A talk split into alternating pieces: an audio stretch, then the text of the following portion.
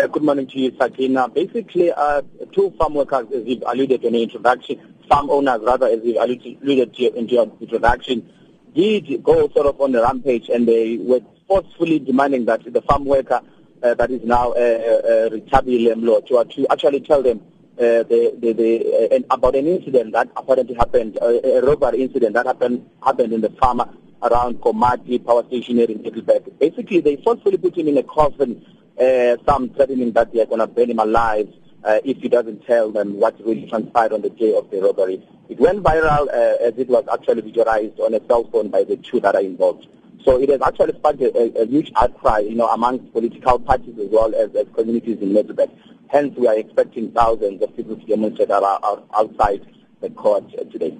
So it was actually the two farmers themselves who placed this uh, video on the social media platforms.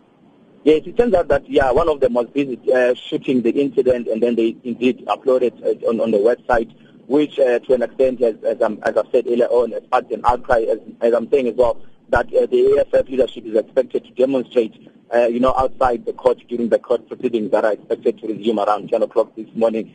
Uh, and of course, this cup happens, if I can adjust on the back foot of what Malema has been saying that is now the EFF leader about, you know, issues of incidents of racism in South Africa. So we are expecting quite a, a mouthful of people to, to, to come up and, and, and sort of voice their anger in terms of what we've seen. Uh, having watched the video myself, it's quite a disturbing video to watch, seeing a, a person alive being forced, being forced to actually lie on a, on a coffin. It was quite disturbing. So basically, it, it has really, really caused an outcry. Hence, we are expecting really fireworks in court this morning.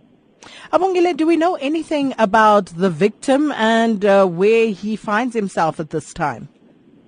At the moment, it's difficult to tell where exactly the victim is, but we are really hoping that he's going to be in court.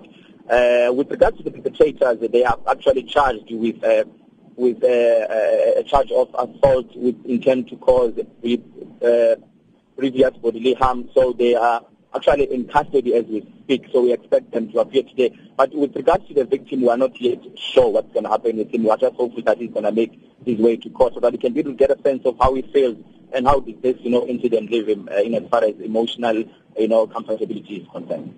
So we understand that the community around Middelburg have reacted in shock and mm-hmm. anger to this incident. Uh, what's the mood like this morning ahead of that court appearance? In a nutshell, everybody is angry. I can bluntly put it like that. They are just devastated, devastated having seen, you know, the video going viral on the internet.